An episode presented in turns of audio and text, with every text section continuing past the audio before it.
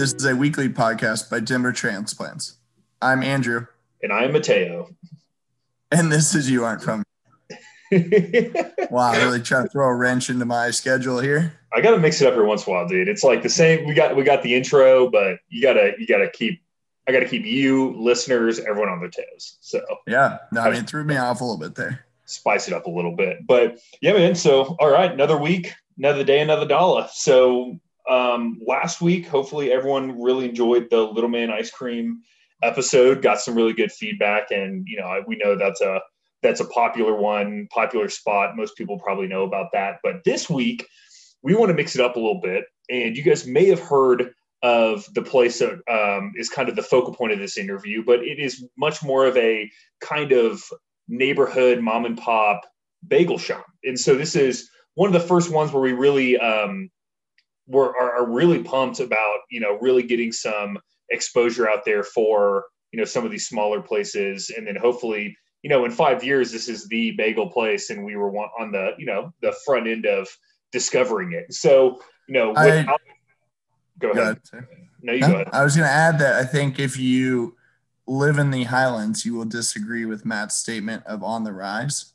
But if you live any part of the other city, around the city, you might agree with Matt.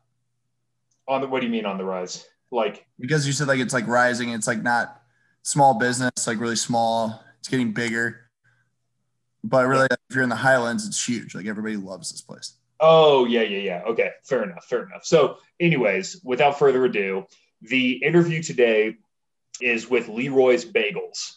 And so, again, I'm a city parker. I'm not in the Highlands, never heard of this place, went there literally for this episode. The reason I bring that up, and I didn't even know, that's why I love this podcast, right? Is I had no idea what other bagel places were out there. And in talking with, you know, uh, in our interview, it's it's just very you know it's very eye opening of what other bagel places are you know have cult followings and all that stuff. And so it was not only great and eye opening just to try Leroy's, which was amazing, but also to see what else is out there, you know, for popular bagel places because I had no idea.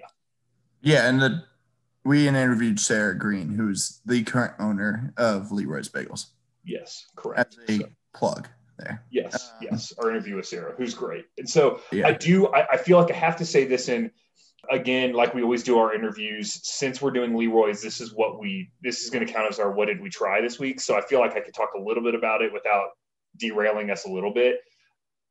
And I have to say, and I'm not in the business, I'm not, I'm not talking bad about other places, but I know um, when I had Leroy's, it was amazing. Loved it. The breakfast sandwiches, you'll see all the, you'll, you'll hear all about it. But one thing that I learned also is that there's a place called Rosenberg's, and you've probably heard about Rosenberg's, very popular place. So I was like, you know what? After this interview, I've got to go try it. Right. I will say about Leroy's is, like, and you know how I am after after our um, illegal Pete's. Bang for the buck's huge. Goes very far for me. Right. I'm always looking if a place is delicious, but I'm paying astronomical prices. It Yeah. brings it down a little bit for me. i mean you're um, you're a midwest guy you're a midwest guy i get it Yeah, um, yeah, you know, it, it's just I, I appreciate a good deal. And what I will say is Leroy's has the best bang for your buck in the city that I've tried so far. And granted, that's basically two places, but I just know Rosenberg's has this huge reputation, and Rosenberg's is very good. But you're paying twice as much, if not more, um, at Rosenberg's than you are at Leroy's. And man, I I love Leroy's. So that's my that's my plug it, we don't really necessarily talk and run comparisons in the interview, but I felt obligated to bring that up because, you know, that's the whole point of this podcast, right? Is we're learning with you guys, and so I, if you if you hear this episode, definitely go to Leroy's. If you want to give, you know, have some other place for comparison, Rosenberg's is really good. So give it a shot, and then let us know what you think. But just a, uh, you know, after my first try on both of them, that was kind of a what I what I figured out and discovered for Mhm. myself. So but no and how did you feel about that uh, weekend coldness man Dude, yeah, it's. I mean, we went to um, we went to A Basin and skied. I mean, it was like negative five up there. It was freezing. So it actually wasn't bad. The snow, I mean, it was snowing like it was snowing when last time we were there. Sweat. So I'm Mhm. two for two at A Basin this year on and getting snow. But the the snow was really great, and you know we we over bundled, and it actually wasn't too bad. But man, it was. Um, I mean, it's it's yeah. freezing. It's freezing. That's what. Uh, that's what I'm. I'm in Dallas right now, and I was in Dallas this weekend. They got three inches of snow, and it's the funny. I mean, it's insane. The city just absolutely shuts down. Yeah. I mean, people have Range Rovers, and they're just like dead at home. Like they're they're not leaving their house. They're not yep. the grocery stores. All the bread's gone. Milk is gone. It's like mayhem in the streets. And we today the power went out throughout the entire city. Like to the point where I mean half my friends were just like, well, I guess I'm not working today because I can't my, my computer can't stay charged and I have no Wi-Fi. Yeah. That's dude, that's I didn't that's what I was telling you earlier. My company's based out of Dallas. All of our servers were down all day. So it's like, well, I mean, I feel weird saying it, but I'm like, I, I mean, I feel like I should be working and I kind of want to work to get some stuff done, but I, there's literally nothing I can do. So I was like, yeah. I'm chilling today. Happy Monday. so. well, it's hilarious just that like our city, Denver, like, I mean, obviously it's built for it because it happens, but Denver like snows like eight, 12 inches and nothing changes. Oh, snows oh, yeah. like two inches in any other city that's below like the state of like Missouri and it's just like mayhem. Yeah. Yeah, exactly. No, I, I definitely called all my friends in in my family in Texas and was like, "Are you guys okay?" And then I kind of realized I'm like, I'm calling to make sure they're okay after three inches of snow. Like, and granted, don't get me wrong, like the pileups and the black ice, it's still sketchy, and it's sketchy enough. Like the reason you're in Dallas is because your flight got delayed, so you can't leave. Yeah. So no, I got canceled. I can't fly out for two days later. So yeah, so you're kind of yeah. So it's not it's not you know we joke, but like I mean it, it's it's what happens when you don't have snow and then you throw Texas drivers who are already crappy onto trains that they can't handle normally. It's like yeah, it's just a recipe for disaster. yeah. And I mean that leads us into kind of our first what did we know or what did we learn this week? Yep. Uh, this week I just wanted to talk about I hadn't really realized this, but I've realized like a lot of my friends that are big backcountry skiers this year weren't really going backcountry skiing. Um, I was kind of curious on why not, just because it seemed like last week and the week before were like very good snow weeks. So like, why would you not be backcountry skiing, or why wouldn't you at least be up there? Um, and I looked into it, and I mean, it got to the point where the Colorado governor Jared Polis this week came out and said, I guess the snowpack this year was extremely dangerous. There's been eight Coloradans that have died, um, and a couple, four of them, I believe, were last week. Um, and mainly, what I read into was there was extreme, exceptionally weak snowpack that favors avalanches when snow falls. So my understanding was that there was like the initial snows back in October happened, but there wasn't enough snow at the beginning of the season, and then there was like a long period where there wasn't any more snow after that fact. And so what happened was that initial snow came down, it had a freezing level over the top, and then every single snow after the fact just it just avalanches extremely easily to the point where Jared Polis made a comment on it and told people, you know, be very safe when you go out there, almost to the point where he's saying like you probably don't need to go out there if you don't really have to or have the experience to do so. Yeah. Yeah. Yeah, that's kind of crazy. I mean, was talking to my friends about it, and they're like, you know, even if you have friends that understand avalanches and understand the knowledge and like how to ski through avalanches and whatnot, it's like everybody in your crew has to have like avalanche courses and avalanche safety course. Yeah. Well, dude, that's no joke, man. Yeah, that it's uh, you know, not something I'm trying to mess with. Even if I yeah. could do it normally, uh, it's not. You know, it basically what you're saying is the risk reward may not be there. There's probably better times like later in the season or next year when there's not yeah, that much ice causing mayhem. Yeah, I mean, I think it predominantly says that you, this year's just like kind of a wash. Like you just can't do it. Um, and I think the sad part is, is because of all the precautions that have been taken at the mountains, this was expected to be like a really big backcountry year because, you know, all the mountains have the precautions. They have longer lines. Sometimes you can't ski certain mountains. So it's supposed to be like this huge backcountry year. And instead we get this terrible base layer and it just ruins the season. Yeah, no, for sure. Gary was running in the back.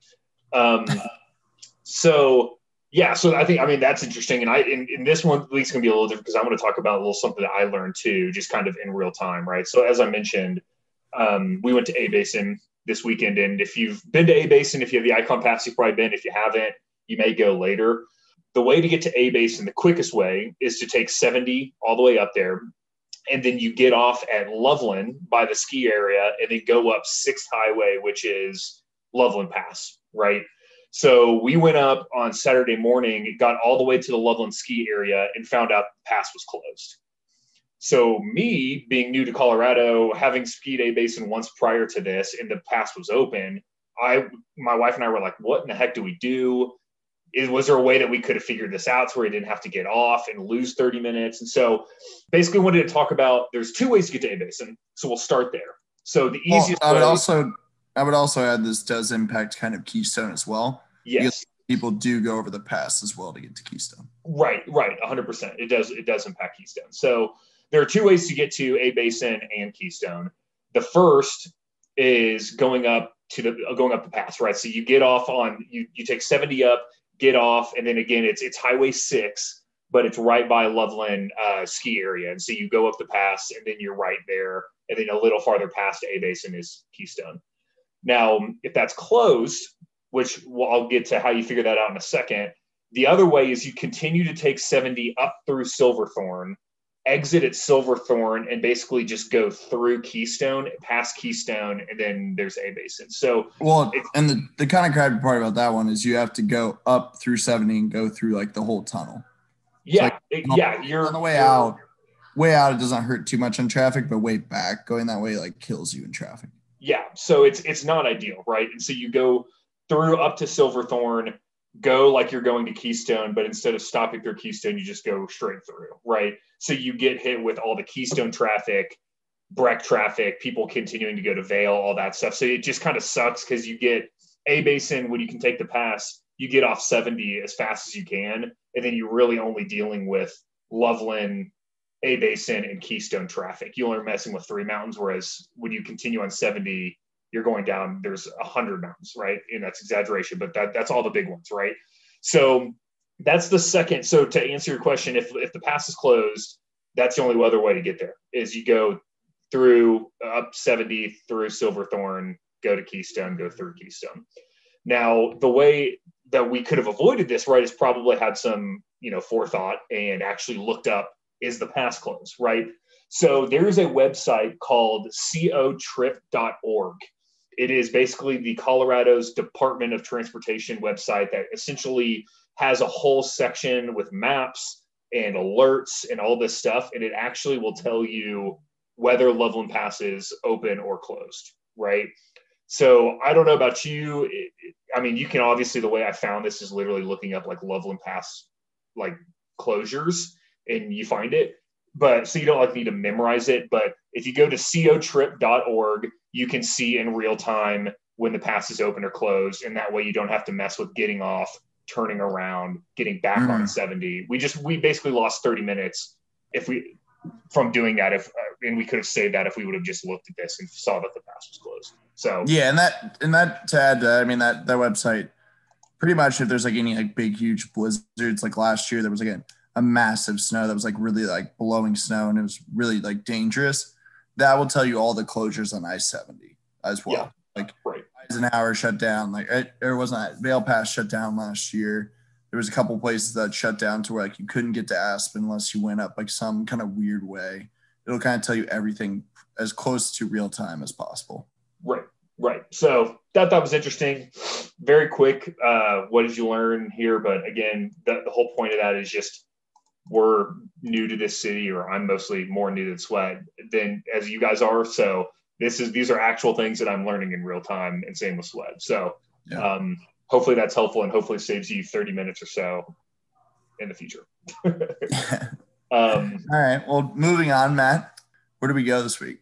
okay, so I'm pumped about this one. Right. So I would, Valentine's. I would add, I would have gone somewhere this weekend with Matt, and it would have definitely been on Valentine's Day with him and his wife. I would have third wheeled, yeah, you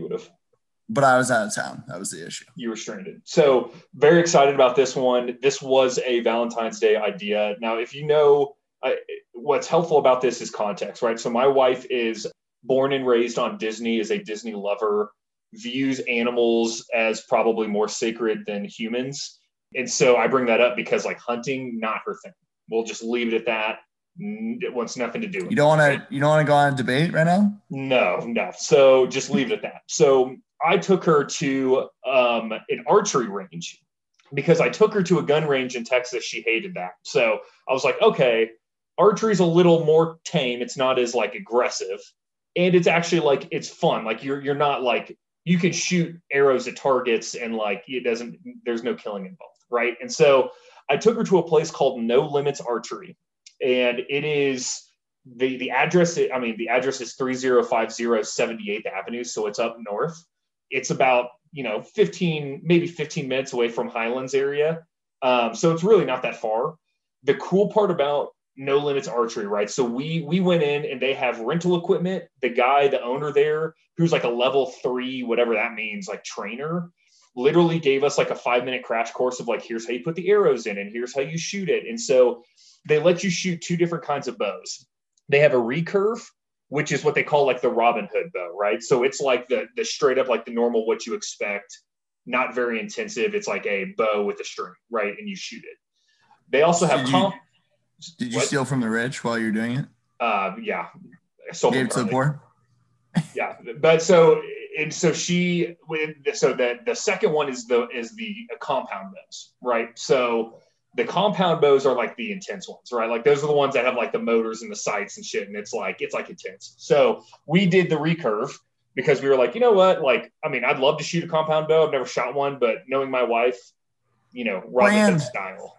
I mean, you wanted to feel like you wanted to feel like Robin Hood on Valentine's Day. For sure, exactly. Well, that's what she said. She's like, "Did you think of this because of Cupid?" And I was like, "Uh huh, for sure, yeah, yeah, that's exactly why." uh huh. So, wow. always, you know, it's a high IQ plug, are you sure you're not Cupid himself over there? No, trust me. My wife tell you that is that's definitely not the case. But um, so, anyways, so what they do is they essentially you you rent equipment and you rent by the hour. Now, Carly and I were there for like probably an hour and a half because after you know it's you're shooting a target, right? So after after an hour and a half, it's not like I mean you're kind of like okay that was fun, you know. Um, they are very I mean prices are insanely cheap. I think it was the equipment comes with the time. So we invent or we we were there for an hour and a half. We each got our own bow and three arrows, and I think it was like 30 bucks for an hour and a half. So and wow. that's that's for the recurve. I think compound's twenty dollars per person per hour. So again, it's cheaper much. for compound. You what? It's cheaper for compound. No, no, no, no. So it's it's twenty dollars per person per hour. Got Recurve's fifteen. So Carly and I both got our bow and they they bring you have like a shorter target because when you have a rental they know you don't know what you're doing and so they bring the targets up close. Um it's but, it's kind of like the it's kind of like the red license plate. Yeah. Yeah. Some sure something like that. And so exactly yeah like yeah you got to stay away because they probably don't know what they're doing and driving. So so yeah so it was but i mean it was like one of those things where i'm like i never would have thought like that would, she would have really enjoyed it and she freaking loved it. Like she had a blast and it was like the the uh, recurve bows are definitely more like finicky and like you can you can aim at the same spot, do the same exact thing, and the arrow is going to go a different direction because it's like there's a lot more. It's not as like concise. There's not as much bells and whistles like there are in a compound bow. So it makes it a little more fun. And her and I were like competing, and it was just kind of a fun little fun little trip. And so definitely would recommend it. If, like if my wife would like it, trust me, your your wife, girlfriend, boyfriend, whomever would like it. And it, for well, 30 bucks, like go for an hour and a half on a Sunday like we did. And it's a really yeah. cool like date night way to get out of the house and do something fun. Well, my favorite part I think about it is like it sounds like say you have a girlfriend that isn't really a big into that kind of situation hunting or even into like shooting bows. It's like you she can do like the really basic one, act like Robin Hood and then if your boyfriend's like pretty serious, he can like do the compound bow. Well, yeah, dude, and that's what. So that's what happened is we we were there with. It was honestly all couples that was there. It was really weird, and it was literally that exact same thing. It was the guys had compound bows, except in our instance, I still had a recurve because I don't know what that was doing. but they had guys that were like really into archery with their like compound bows, and it looked like the girlfriend or wife was like, "Hey, I want to come." And in one instance, she, the wife was shooting a recurve bow, and then in another, this girl was whipping out compound bow shots, hitting tart like bullseyes, like a badass. So it's like, is it like you literally had like that couple who's like the most experienced? You had the other couple who had like the guy with the compound bow and the wife or the girlfriend with the recurve. Then you had Carly and me with both with a recurve, not knowing what the heck we're doing. Luckily, we didn't send an arrow through the roof. Like, but it was just like it was so fun, and it like it is weird when you walk in just because it like it, it could be a little intimidating just when you have a bunch of people with compound bows shooting and you're looking around like, what do I do?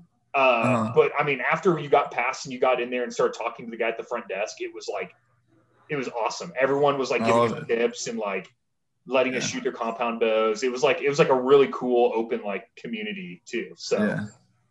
I love that idea. So what would you rate it? Dude, that one I'm giving that like a probably like an eight five. Uh, I, I, I literally for the price and what you can do. I mean, it, would probably get a higher rating if I was super into archery, but like, like it's one of those things where it's kind of like paintball, right? Like you have the people that are really into it, and then you have the people that just want to go shoot their Tippmann 95, yeah. and you know, Lord knows where the paintballs are going to go with that thing. Tip, like 98, okay, 98 right. or whatever, yeah. And so it's like that where like you walk in, and I was expecting to be like, I was pretty intimidated because everyone was like in camo and like shoot compound bows, and everyone was like so nice, and it was like it was such a really it was a really cool time, and Carly loved it. It was like I got a bunch of brownie points for creativity. So definitely recommend going. And again, for 30 bucks, you could go, hate it, leave, and you spent 30 bucks, right? Yeah. But like at a gun if, range. If you if you go, uh, please ask that somebody, if you go, and please dress up either as Robin Hood or Cupid, and please send us a photo. That would be amazing. Actually, that was a missed opportunity. If I showed up with like a diaper and wings. Yeah, I mean, your wife probably cut your head off, but it'd been hilarious. Yeah, yeah, yeah. Well, I because I, I kept it a secret from her, so if I did that, she would probably have not, never gotten in the car anyways. So, yeah, but yeah, that would be that'd be great. So eight five.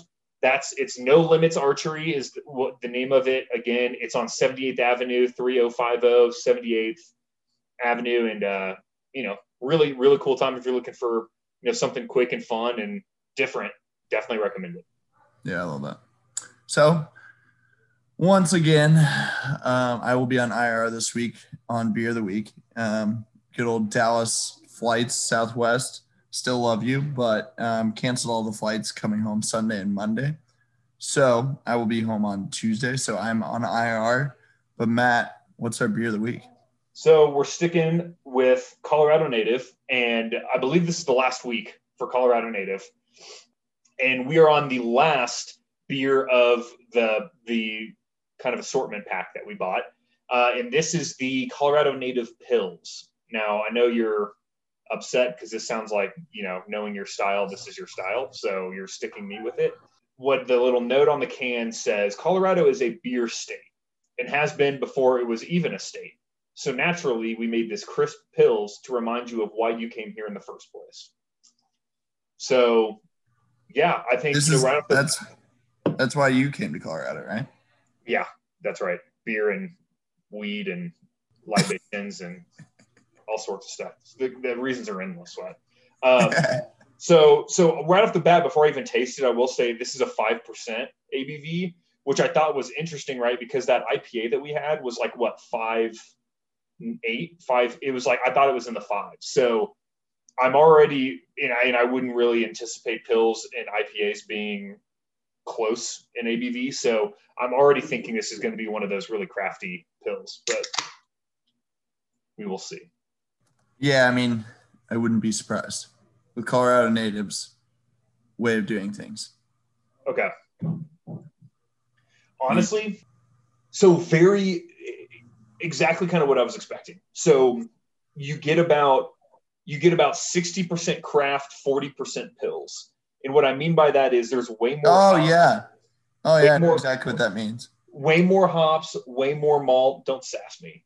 Way, way more hops, way more malts or maltiness than you would expect. Like if you're looking for like it, it's going back exactly to the Mexican lager. Like I was saying, it's like you have like 40% of your traditional what you would expect, and then 60% of this like fancy craft additions that in that case took away from it.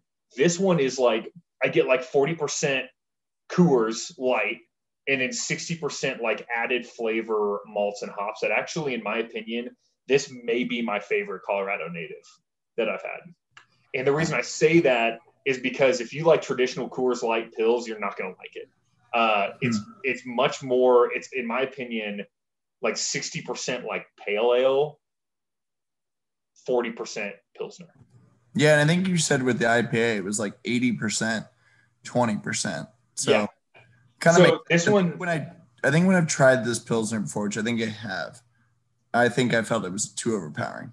Yeah, it's definitely uh it's definitely a like craft beer lovers pilsner. And like cuz for me like dude like the like the, the Coors Lights and the Bud Lights and the Miller Lights like if I'm playing beer games that's fine, but like I just can't I there's I just would not like I don't don't enjoy just sitting there drinking a Coors Light. Like I don't yeah. think it tastes good. Like I mean it tastes mm-hmm. fine, but if I'm gonna like sip on something, I want something like a little more. This is like if it's a really hot summer day and I'm looking to like actually sip on something, I you know I'm not going for a Coors. I'd probably go for this over that just because it's got a little more bang bang for the buck. Right. That makes sense. Makes sense for you. For yeah, exactly. I don't think I don't think you would. I don't think you'd like it because I think it's trying to it's blending between a bunch of different styles to where it really doesn't like I guess you could call it a pilsner, but like it's it's in between like two or three other designations like styles. So yeah. I don't know. I like it. I'm gonna give it a six eight. Ooh. I like it. Again, Pilsner's not my style, so like it probably gets dinged a little bit from that. But I mean, like I said, honestly, out of all of them, this may be maybe my my favorite, and it's probably just because my bar for pilsners is pretty low. so uh, nothing against Colorado native, but uh, if it takes a really good IPA to get a good score out of me, and the pilsners, I'm like, yeah, you know, pilsner's pilsner, and this one's actually pretty good. So yeah, six eight, Colorado native pilsner. So I'll uh, I like it. So yeah, that is uh that's what we've come to know and love. And now we will get on to the along with the interview with Sarah Green. Give it a try. Give a couple different bagel places a try. I can promise you, you're gonna like Leroy's best. I I, I agree. I mean, don't get me wrong. Other places are great, and yeah. the, you're you're gonna find a very similar style and dynamic at each. When it ultimately comes down to a lot of places have great bagels, a lot of places have great spreads. But if you're looking for a place that like really is like neighborhood, you, get the neighborhood vibe, and you're not looking to pay twelve dollars for a bagel sandwich, Leroy's pretty hard to beat. So yeah, I mean it's, it's same as Leroy's. It's awesome. Yeah, so it's it's amazing. So sit back, relax, enjoy interview with Sarah Green, and this is uh, Leroy's Bagels. Love you guys. Peace. All right, everyone. Well, we have Sarah Green here with Leroy's Bagels. Sarah, thank you so much for joining us today. Yeah, thanks for having me. So, just to kind of get us kicked off here, so tell us and our viewers a little bit about yourself, kind of your background, and then what you know, why why you started Leroy's Bagels in the first place. Okay. Um, I so I'm actually from Colorado originally. I grew up in Boulder, um, and I snuck out of school quite a bit um, to have to get bagels every morning. So that was kind of where this all started. Okay. And um, I we grew up with Moe's, which still to this day is one of my favorite um, bagel shops. But they were between we like had to walk from building to building sometimes and we would always sneak off and and go get bagels. So um but yeah so from boulder and and grew up you know having bagels a lot. And i stayed in boulder for a while. I went to CU for a little bit and pretty quickly realized that we were just kind of wasting our money. I wasn't loving what i was doing in school. Um, and i had a pretty serious talk with my parents and decided to change courses and did a complete 180 and I ended up moving to New York for culinary school. Um, so I went upstate to CIA for two and a half years and my full focus there was doing food media, um, which I thankfully and successfully worked uh, within that sphere for almost nine years. Um, and through that, I like kind of got thrown a few other curveballs and started uh, working still within the food industry, but um, doing more like retail side of things. And I just, I loved it and clicked. And I realized that I, I knew, also knew, I should say that I, I knew early on that I wasn't going to be in New York forever. So it was a goal of mine to get back to Colorado and kind of finding my niche in New York really helped me hone in on what I wanted to ultimately do back in Colorado. Um, so for those that know Leroy's or or know our story or have you know come for a long time since we've been open, then they know that we've haven't always been Leroy's. Um, it was actually started by another woman who lived in the neighborhood at the time, and it was called Dud Leroy's, and no one could pronounce it. It was just known as like the bagel shop. Um, so she started it. I was in the meantime like still in New York, but looking to get back to Colorado, and she and I connected and became partners in the business in 2016 or 2017, I guess it was. Um, so that was what ultimately brought me back here. So the business had already been, we'll say established for like lack of better term, but um, it's changed quite a bit since then. Um, so she and I became partners. We just kind of had like a come to Jesus moment a few years in and realized that we wanted different things and had different visions for the business. Um, and I ended up buying the business outright from her, which is how it became Leroy's. Um, so ever since then, it's kind of been my own little baby, and I've been able to take it in the direction that I want, and it's grown into what it is today. And thankfully, it's it's stayed a neighborhood staple, and it's been a really really fun, uh, really challenging venture. So. Well, that makes a lot more sense because I, I I didn't even think of it until you just said it. When I put Leroy's into my Waze app, it, mm-hmm. it said Dudley Roy's or Dudley Roy's or however you say it. And I was like, no. And I literally, right when I was pulling, like getting pretty close, I was like, did I just, did this thing just take me to the completely wrong area? And I was like, no, it's, it's the right one. So it's interesting you mentioned that because I think it still pops up in Waze for some reason, but there's still like, I don't know if anyone uses Bing, but I think in Bing it still pops up that way. Like we have put in so many requests to change it. Still is like haunting us but um yeah so originally that was kind of how like what it started out as and what it is now luckily not that many people use bing i don't think i know that many people um, if anybody that uses bing so yeah. not too many people face that issue thankfully unless you use Waze yeah yeah unless you're like matt tech savvy um so focusing a little bit more um you took over leroy's I guess it was a few a couple years ago, um, and changed kind of into the model that you wanted and changed the menu. I would imagine a little bit. So I guess now that you have Leroy's in full control, like what do you see as your guys' big biggest differentiator? Um, and just kind of like tell us a little bit more like about Leroy's, I guess.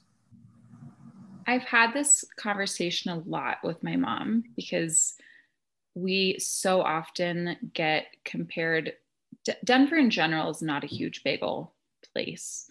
Um, there's it's kind of few and far between, and which is partially great for us, but also kind of sad. Um, but I feel like for that reason, we always get pitted against the other few shops that are there. And at first, I like it was this like mountain to climb to like become the best. And then I kind of, when I took over the business fully, I was finally able to like settle into the idea and the fact that we're really our own thing. You know, we're not a deli, um, we're not a full service breakfast location. Um, and I I realized quickly that like my goal for the business was quality product, like really use the best ingredients we can, um, try to use and highlight local as much as possible, and really just be like a neighborhood spot. And I, as soon as I decided to focus on those things, I think we settled into our groove and it was no longer like what set us apart from someone else or what, you know, what we did the same as anybody else. Um, it just kind of became our own thing. And it's been so nice and like such a relief to just be our own little niche um, and, and not really have to like compare us to anyone else because I, I don't know if you've been to any of the other shops in denver but my personal opinion is that we all do a certain thing really well and i think that we all do it quite differently so it's been a nice way to like have i don't necessarily look at it as competition as much as just like a bunch of people that love good bagels and have been able to kind of bring that to denver and, and do it with their own spin so that's been kind of a fun part and, and realizing that and being able to grow with that idea has been really beneficial for us. So. Okay. Well, and, and, you mentioned, and that's interesting that you had, you know, culinary experience in New York, naturally a great place to learn about bagel making. Uh, so, yeah, uh, I want to dive into, you know, I know you don't have necessarily, you know, you don't view it as competitive, but I would, I would probably say, and you might agree that really what kind of separates Leroy's from your run of the mill, you know, Einstein bagels is the fact that you guys make homemade bagels. It is, and I put in the questions to like a labor of love, right? It is you're there early in the morning, you're baking it, you're not doing it the easy way. So for people that are bagel purists, I guess, and appreciate the homemade baking of, of, of, the process of making a bagel. Can you tell us a little bit about your guys, how Leroy's does it, and how you know you were inspired maybe from New York, what you learned in New York, and how you're kind of incorporating that here into your Leroy's recipe and process. Yeah. Um, so we do everything in house as much as possible. Um, so everything's boiled and baked there. It's mixed in house, shaped, all that good stuff. Um, and the, the focus obviously is the bagel. Um, that said, this has also been like such a turning point for me and is a, a newer like idea that I've had. But um, given my past in New York and like again frequenting bagel shops there and like when I say frequenting like I've been to them all um I like again it took me some time to like really settle into what Leroy's was about and like what our business model is. But I think there was definitely that like first few years where we were trying to be something else. You know, it was always being compared to New York Bagel um, and what that was and what that meant. And uh, the, uh, the slogan that came with Leroy's was serving Denver bagels, which I saw as kind of a double sided, like serving obviously the city of Denver, but also like a Denver style bagel. Yeah. And again, just being able to settle into like our own style, our own thing, like not not doing a New York thing, not trying to copy. And anyways, my my point with that that I've like only recently kind of come to the realization on, which has been really a nice change, is I was back in New York in September and i was so eager to like go back to all my favorite spots and see what they're doing and like get all this inspiration and another huge thing was how they were handling the pandemic because um, we've had a lot of hurdles with that and so i was like what are they doing that i could maybe learn from and it really just gave me a whole sense of like stability in what i had um, and it made me feel really happy with with where we were at and what the business is and offers. Um, if that makes sense. So basically, in saying that, I was hoping to go and like get all this inspiration and come back like a new flavor or like a new way to do something, but it really just kind of reinforced that what I had, I was really proud of and happy with, and that I didn't need to change it, um, which was kind of cool and reassuring. So um, but yeah, it everything is made in house. Um, we, like I said, we have different mix shifts. So we have a few different bases, and then obviously all the different toppings. I think total now we have 16 uh, bagel flavors, including gluten free.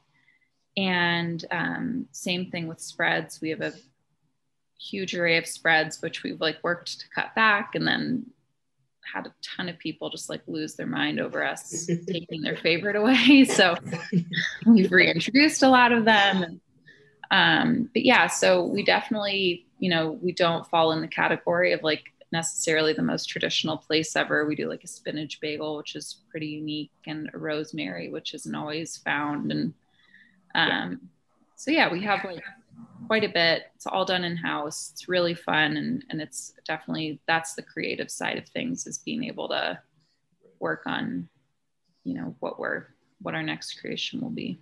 So how would you specifically around the bagel making process? I guess like you know, I love the idea of Denver style bagels, right? So how what in your mind, and you can just make it specific to Leroy's because I'm sure everyone does it differently, but how is your process different from the New York process, or how is Leroy's like Denver style? Like, what's the biggest difference between that and what you kind of learned and saw in New York? Outside of obviously, they say like the water's great and that's what makes the good bagel, but the, outside of that kind of oh. stuff, yeah, exactly. It's like right, that's kind of like mystical or whatever. But my uh, my New York buddy actually was like, you need to ask her. He's like, I he's like, I grew up in New York, and he's like, I don't know if it's just New York trying to act like they're always different and always so much better by having the water. But do you truly believe that the water is a, a change or makes a difference? Here's what I will say about that. You, yes, will probably hands down have the best bagel of your life in New York. And on the flip side of that, I think there are equally just as many shitty bagels in New York. Yeah. yeah. so Completely. That's probably my best answer to that. Um, okay.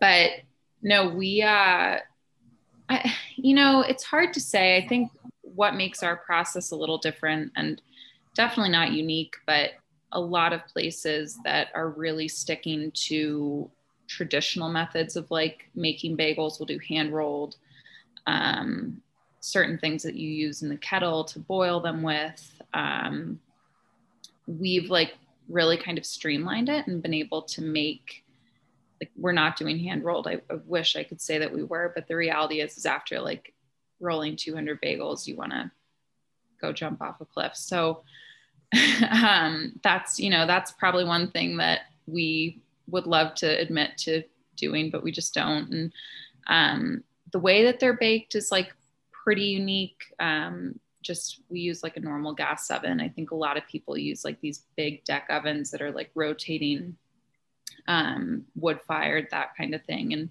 unfortunately, our space just doesn't allow for it. So we really adapted. Um, really not because we wanted to do something different, but just because we couldn't do the traditional way given the space that we had. And so that really was like a big hurdle in the beginning of still making a quality product, but with the space and limitations that we had. And that has kind of spun itself into this like different process. Um, so yeah, we just use like a normal gas oven. Um, we don't like bake them on planks. We just use like a perforated sheet pan. Um, so again, like it's as it comes, and from a culinary background, it's probably the least pretentious way you can make bagels. Um, and I think a lot of people that are just die-hard, you know, bagel fans all have their opinion on how it's done. Um, but I don't know. I think, like I said, for everything that we've kind of faced of how to make a bagel with what we had and the space we had and all of that, I think that we've been able to make something that we're really proud of, which has been cool. So yeah, I mean, it's the best everything bagel I've had. So oh, nice. uh, um, so Matt, this morning we were this this morning, I guess for the listeners, Matt and I went to uh, Leroy's Bagels, um, and Matt did a little bit of Instagram stalking before he got there. Um, what I did. With the, can you talk about your new bagel machine um, and kind of like what it allows you guys to do and like what makes it um, different than what you guys were doing before?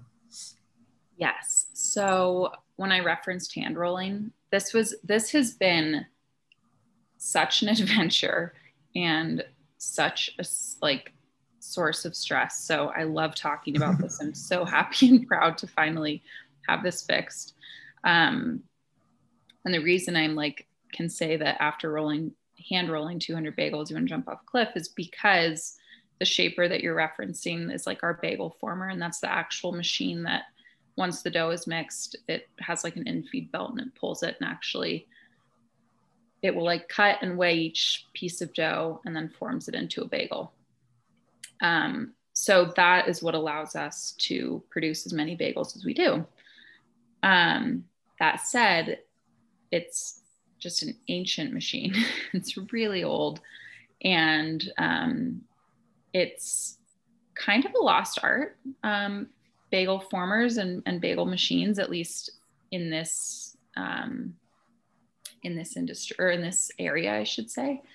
Um, and so getting someone to work on it was like pretty pretty difficult um, only because the brand of the machine without going into too much detail is is since obsolete. So anytime i would call anyone that works on these machines they were like absolutely not not willing to come and like possibly mess this up. We can't get parts for it all of these things. So a lot of good and bad days with this where it just really you know without that we end up hand rolling all the bagels and it's a nightmare um, so to finally, we've like finally worked. I've probably met and talked in some capacity with everyone in this industry across the US who does these machines. And I finally found an awesome company out of California, and they have been so helpful in like troubleshooting what was going on. And they actually ended up finding a car part. Um, so, not a bagel part that was what this machine was lacking and needed replaced. And we've thankfully finally gotten it fixed. It's working. We're back up to speed. And it's been such a relief because it was just always something. It was consistently breaking, or like, like I said, no one would work on it. So, very happy to have it, to have found that person and to finally have it back in, in working order. This isn't part of our question, so I apologize for blindsiding you here, but whether it's the restaurant just itself, a certain product, like what what about Leroy's are you most proud of? Um, kind of from when you took it over fully to where you are today. That is kind of a hard one. Uh, honestly, I'm proud of the product that we're putting out. Um, not to blame too much on that machine. Um, but there was a while there where we were just having serious consistency issues. And the process of making dough is such a delicate one. Um, you know, yeah. if you put that dough through the machine a second time, so assuming it didn't come out right the first time because there was an issue or whatever, what have you at that time, it automatically is like a denser product or they come out misshapen or something like that. So we really were like having an uphill battle there for a while with our product. So now to confidently be able to say that things are coming out as they should and as we want them to is probably my biggest achievement to date. And, and I feel most proud of like the product that we're putting out. I feel like, again, it's different from anything else you'll probably get in Denver, but I think that it's a really just to to have my name on it and to be as involved with, or not involved, I should say, but what the product is and creating it to be what it is has been really exciting and to see people's reactions to it. So I like it. Like good answer. Um, so being, we do have a question. I mean, we did, we had meant to ask up front, but um, obviously you took over the store. Your name is Sarah and it's named Leroy's Bagels. Uh, what was the inspiration behind changing the name? And how did you come up with Leroy's? So, a few things. So, I'm a huge animal lover. Um, Leroy is a dog. So, that just kind of felt right. And also to keep with, I didn't want to do a full rebrand um, when I took the store over because it was very much, in a lot of ways, you know, it, it is actually, we've worked on the bagel recipe quite a bit and stuff like that. So there are a lot of things that have changed since that. But at the core, it was still kind of that neighborhood Denver bagel spot. So it was Dud Leroy's and pulling Leroy from that, honoring the dog, all of that good stuff just kind of felt right without like going a completely different direction and and making it something new. Um, completely new, I should say. So Nothing too question, exciting. Sweat. I forgot about that, and I that was one of my things when I was leaving. I'm like, okay, her name's Sarah, and I, where where's Leroy's coming from? Like, I don't, okay, so no, that makes sense. That's great. Um, all right, Sarah. So a fun question for you, uh, just to kind of chase some of these um, other questions. How many bagels would you say that you eat in a week? I will. I can easily say at least seven. okay, so one a day. For a fact, one a day. Um, I mean, because like, do you do like quality testing? Like, are you back there t- tasting bagels to make sure that they look or they taste right? Like, that would put a whole new spin on it if you consider like bites of bagels. Um, I guess I'm um, considering if you if you piece together every little bit of bagel and you combine all of them, what what total number of bagels do you think that would be? I'll say this: I probably average now that we like that we've gotten everything kind of back to the consistency that we wanted at. I would say easily one a day. Um, okay. I have had upwards of four a day okay. when I like really. This was like right when the pandemic hit, and I was there basically 24 hours a day. Right. Um, yeah, I had a lot of bagels, and I it was definitely not my brightest moment, but do you do you go in like waves? Is there like some weeks you're like, wow, I really like everything bagels, other weeks like every like the whole pino, or is it just kind of like, you know, whatever looks good that day? Kind of whatever looks good that day. I tend to definitely put my wants aside. Like I love our jalapeno bagels. Um, however, they sell out the fastest. So I tend to not have them because I want to make sure that we have them for everybody else. Um, but yeah, it's kind of funny. It's like one thing that I can eat every day and I still haven't gotten sick of. It's been really great. and I can always create like something new. Um, yeah. but no, I I do tend to go through phases. I went through like a really heavy lox phase and then I kind of burned out on that. Yeah. Um, my go-to is an everything bagel with chive cream cheese and tomato. Ooh. And I could probably have that every day and not burn out on it. Um, but yeah, I try to switch it up just because I don't want to burn out on it. yeah. And I think you are, I think your bagel shop's the only bagel shop I've ever been to where it's like if you online order, you put in, you have, you're required to put in your second option of bagel. So yeah. like you go in, you got to put what you want, but then like what's your second option in case you guys are out of it. Yeah, we um definitely oh. learned that the hard way we had a few um, i mean you probably have even heard of it and especially if you've come on the weekend before but we had some major hurdles when covid first hit of like i think probably similar to other restaurants just a how long is it going to be around? Like how seriously do we need to take shifting our entire business model to fix this or to fit this issue? Um, and when it finally became like a really real not to say that it wasn't real, but like a uh, on our end a real thing that we are like, okay, we really have to adjust and figure out how to stay open and, and work through this. We implemented the online ordering and we didn't have that second bagel option. Mm. And we were selling out so quickly and we would end up getting so backed up because we were individually calling each person to say, like, we're out of your bagel. What's your second choice? And they'd be like, what do you have? You would list it off and they'd be like, hold on, let me get my wife and see what she wants. And we'd have to list it off again so thankfully that was like a, a hard lesson to learn, but we have the option now, which is nice. So yeah, that's nice of you guys actually call everybody. I feel like if I was yeah. owner, I would have been like, all right, you're getting plain. yeah. Definitely had our moments of like, do because not everybody answers. Like when you're that busy on a weekend, it's it's tough to like individually do it. But I'm glad that we were able to. And it was always really nice to connect with people. And that was that in itself is one of my favorite things about having the store is like being able to connect with everyone. And um, people are always stoked to hear from you. You know, you're like in a rush, you're like 40 tickets deep, and they're like, oh my God, Leroy's, hi. Yeah. hey, hey. um, but yeah, we we tried.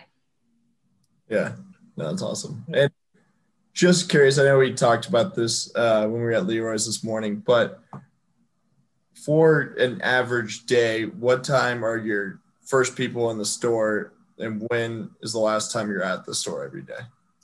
So we're open from six to two daily.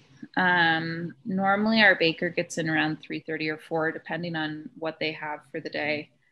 Um, and it's fairly quick shift actually for them. So it's nice because they get out early and they have their full day.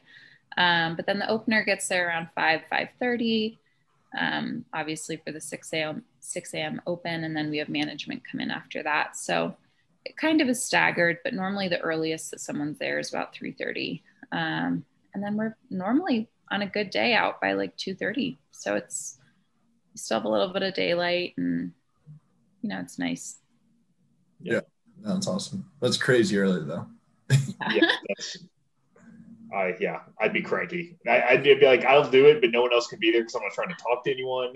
I'm gonna go get my job done, chug all the coffee, and probably go back to bed. I will say this: still to this day, it's it is never easy to get out of bed that early. But once you're up, like give me ten minutes, and it's so nice. No right. one's on the road. You're alone. You can like listen to a podcast and just get into the zone. So okay. there's definitely a a really like beautiful thing about it. Yeah yeah, definitely a little peaceful. Yeah. Well, and so Sarah, you you mentioned it in um, just for our listeners, if you're um, if if they haven't tried Leroy's and they're thinking after listening to this episode this weekend they'd love to do it. It sounds like weekends are crazy. So you would recommend probably going the best way to get a bagel on the weekend is go on your website, order online, and then go pick up um, it, rather than just showing up in general and just waiting for a bagel, right? yeah that's been another like a big hurdle for us through all of this is um, figuring out what works best. And because we are as busy as we are on weekends there's inevitably a wait which you know i wish i could really go into the ins and outs of that. But bottom line is everything's made to order. And because of that you know it takes some time um, but yeah placing online is best way um, and it gives you like a confirmation time. And with that, we've actually finally took us a long time, but we've finally um, hit that confirmation time. So that's pretty mm-hmm. accurate. And if it's not, you can always just check in. Our managers are great about trying to bump you up and, and get you what you need when you need it. So, but yeah, anticipate a wait wait on the weekends, unfortunately, but not as crazy as it used to be. Yeah. I mean, a wait's a good sign. If I'm if I'm at a place there's no wait, I'm probably like, am I missing something? Like, and you guys, can you say, I guess, how many people would you do you serve on a Saturday morning? Any idea?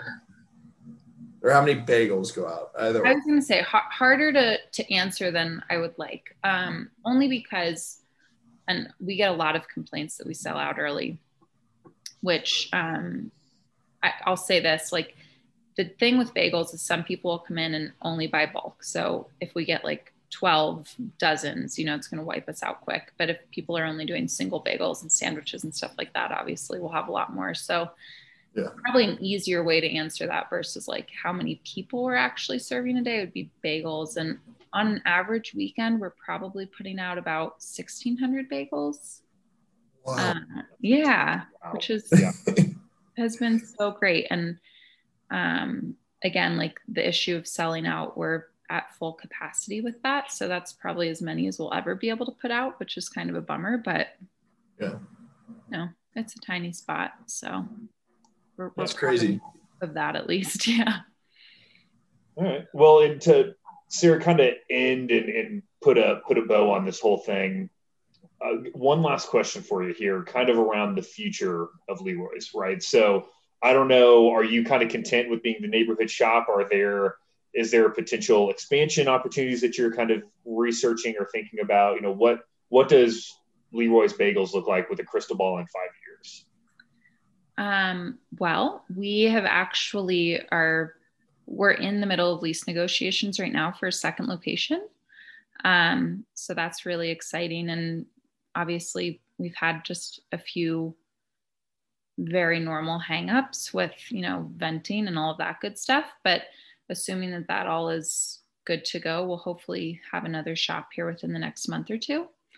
Um, that said you know our crystal ball for five years I, I know i touched on this in the beginning but really settling into like what the store is now and realizing that we're that neighborhood joint um, was really important to me. So there's definitely expansion currently going on, um, and hopefully, like I said, within the next five years, beyond just two stores.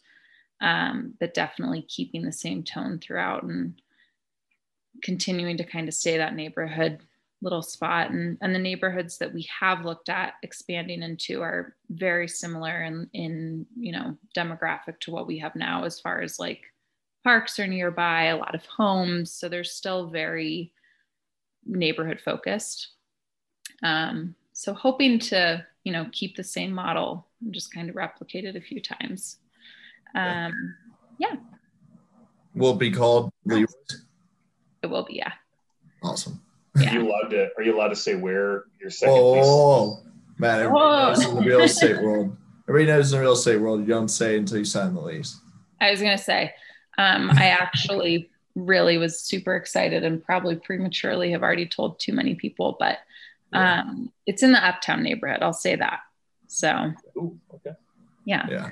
I've learned that the hard way of uh, telling people where companies are going, and where people are going, and then uh, the deal blows up and it's just a scary time.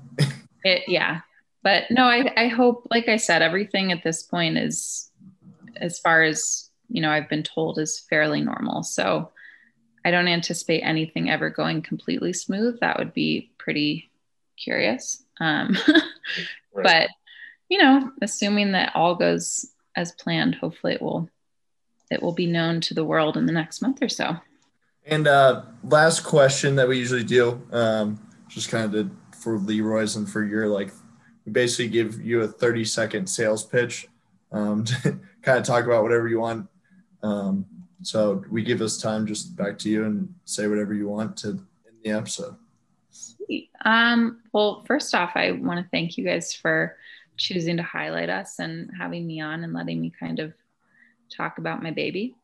Um, but yeah, as far as Leroy's goes, I, I know I stressed it a lot, but it really is a neighborhood spot. So we love when people come, when they're involved, when they tell us they loved their bagel, or, you know, God forbid they don't, that they are open with us about that. Um, that's really like what we strive for and um, getting the best sandwich out there and, and the best product to people for a really decent price. So, neighborhood spot that, you know, hopefully very soon we'll be open to indoor dining again and that people can just come and have their morning coffee and all that good stuff. It's it's always been a fun hangout to hang with everybody and meet locals and all that good stuff. Yeah, so. for sure. Well, we're very excited. Uh, the uptown uptown's a lot closer to my house than your current location, so yeah. I'm very excited about that. Um, so you know, looking forward to seeing you know going back to Leroy's more, having our listeners come and then seeing how Leroy's kind of progresses in the years post COVID. It'll be it'll be cool to see. But everyone, that's uh, Leroy's Bagels. Sarah Green, thank you so much for joining us today. And uh, everyone, if you haven't been, go give Leroy's a shot and uh, give Sarah a COVID friendly air high five for us uh, whenever you get over there. So, Sarah, thank you so much again for joining us. It was awesome having you on uh, and appreciate the time. Yeah, thank you guys. I really appreciate it.